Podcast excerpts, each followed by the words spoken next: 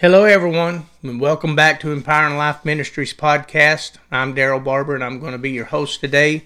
Uh, we're looking in on the Feast of Tabernacles. Uh, our last podcast, we are speaking into that, and uh, we were looking at some of the different areas in Scripture. Uh, for instance, we got down to talking about Peter in Acts chapter 10, where he is at Simon the Tanner's house, where he was on the roof of the house. Well, actually, the reason he was on that roof is because he was celebrating the Feast of Tabernacles. Uh, he'd went up and built a little booth on top of the house, and it was very common during that era. And uh, it was a harvest time, and it was a celebration time, is what it was. Uh, in our application today, uh, in the New Covenant, as far as how this feast can be relevant to us, is that this feast in tabernacles it's where they were taking it to the streets. And you know i believe with all my heart we're in a great harvest time right now for the church. Matter of fact i believe uh, we're about to see the greatest harvest that we've seen in my lifetime. And i'm 62 years old and been preaching the gospel for about 40 years now. So uh, I've seen a lot over the years, but and I've seen different times of, of the move of God in uh, different ways. But I believe right now that we're about to see an unprecedented gathering of souls into the kingdom of God. And I think that correlates with the Feast of Tabernacles. It's a, it's the time of ingathering. It's final harvest is what it is in the seventh month. And uh, I told you in last podcast that tabernacles throughout the Scripture, uh, in the especially the Old Covenant, was spoken of the Feast of Ingathering, the feast, the solemn feast. It was also spoken of the Feast of the seventh month, or the Feast of Booths. And uh, we talked about how in the last podcast that Peter had to deal with a lot of things when the Lord wanted to send him to Cornelius' house. Uh, he had he had to deal with elitism. He had to deal with prejudice in his own heart. He had to deal with being obedient to what God told him to do. And uh, that's basically where we got down to in the last podcast. So let's jump in today and uh, go a little further with this. In, in this feast, what they were gathering in their harvest was the corn, the oil, and the wine. Uh, and these things are, I think, signify or typify uh, corn, in other words, represents the Word of God. Wine would be a type of the joy of the Lord. And the oil would represent the anointing of the Holy Ghost.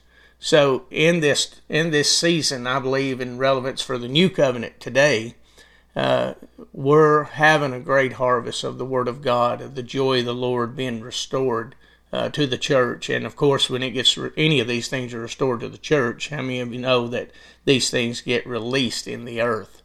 And of course, the oil is the anointing of the Holy Ghost. You know, when you look back, the when I think of the Holy Ghost, I, my mind always runs back to Pentecost because that was where that was poured out during that feast. But you remember, Pentecost was the harvest of first fruits when this harvest is happening, this is tabernacle harvest, was the harvest of the final fruits. Now, they had barley harvest and they had wheat harvest that would take place. The barley harvest it speaks of represents the Jewish people when the Jews were being brought in. The wheat harvest represents the Gentiles that were being brought in. You remember Jesus when he he said that he's going to the Jews first. Well, that's the barley harvest, the first harvest. And then the cities of the Gentiles where he was going to go. And of course, that's the wheat uh, to where that was taking place. So, you know, God's kingdom is ever expanding. I believe his kingdom came 2,000 years ago when Jesus, uh, after his death, burial, and resurrection, his kingdom came and it's been coming ever since. And we're seeing it in a greater way as we walk out the things of the Lord. Uh, the Feast of Ingathering speaks really of a harvest of converts that's going to come out of every kindred, every tribe, every uh, tongue, out of every nation. Uh, and in John 12 and 24, very familiar scripture, but what we're speaking about here that really makes so much more sense uh, when we read it. It says, Verily, verily, I say unto you, except a corn of wheat fall into the ground and die, it abideth alone. But if it die, it bringeth forth much fruit. Now, how many of you know Jesus was the good seed that the Father planted in this earth? And all of us that have already came in and those still in the field uh, together represent that harvest that's to be gathered in. it had to have a planting before there could be a reaping, or they had to be a sowing before there could be a reaping take place. And Jesus was that good seed sown into the earth. And we're the fruit of that. And those that right now, you know, we talk about a lot of pastors you hear talk about, you know, we're always talking to our congregation about being a witness and bringing people into the house of God. Uh, this is what this is about, guys. I mean, th- Jesus started something uh, by being planted, and we're the fruit of, of that that's taken place. And now we become a part because we're the body of Christ. In other words, we're the body of the anointing of the Lord. And we become just like Jesus was in this earth. You know, we're we're the Jesus they see today. Uh, we we're His hands, we're His feet, we're His mouth that speak on His behalf, and we have great news to tell everybody about, so we can be a part of the of the reapers that are bringing in this great harvest. Uh, James 1 and 18 said this Of his own will begat he us with the word of truth, that we should be a kind of first fruits of his creatures. And if you go on down to chapter 5 in James in verse 7, it says this Be patient, therefore, brethren, unto the coming of the Lord. Behold, the husbandman waiteth for the precious fruit of the earth and hath long patience for it until he receive the early and the latter rains. And I believe this. I believe the early rains were a type of the early church. I believe the latter rain is a type of this church today, you know, that it's speaking of.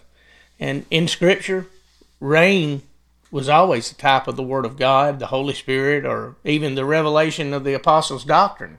That was the rain that was coming forth.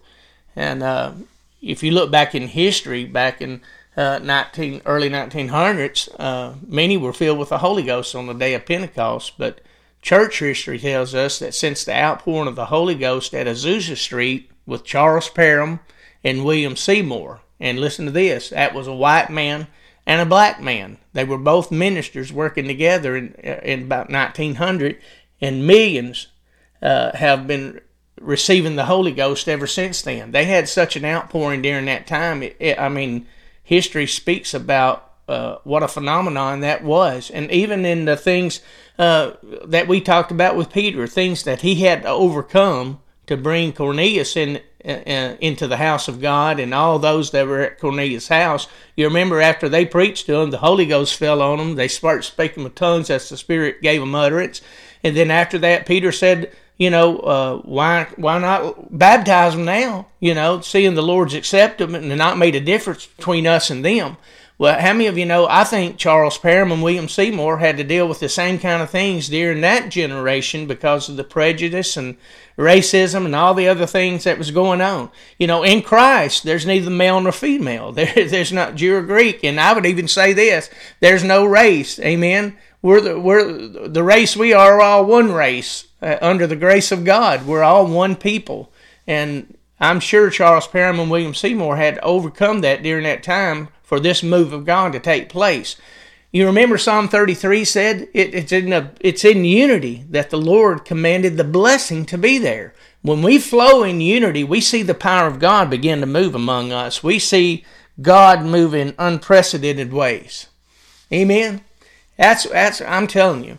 I don't even know where you go to church, if you do go to church, but if you do, man, get in there with God and, and get in there and work with your pastor uh, to let this kingdom message go forth. Hallelujah.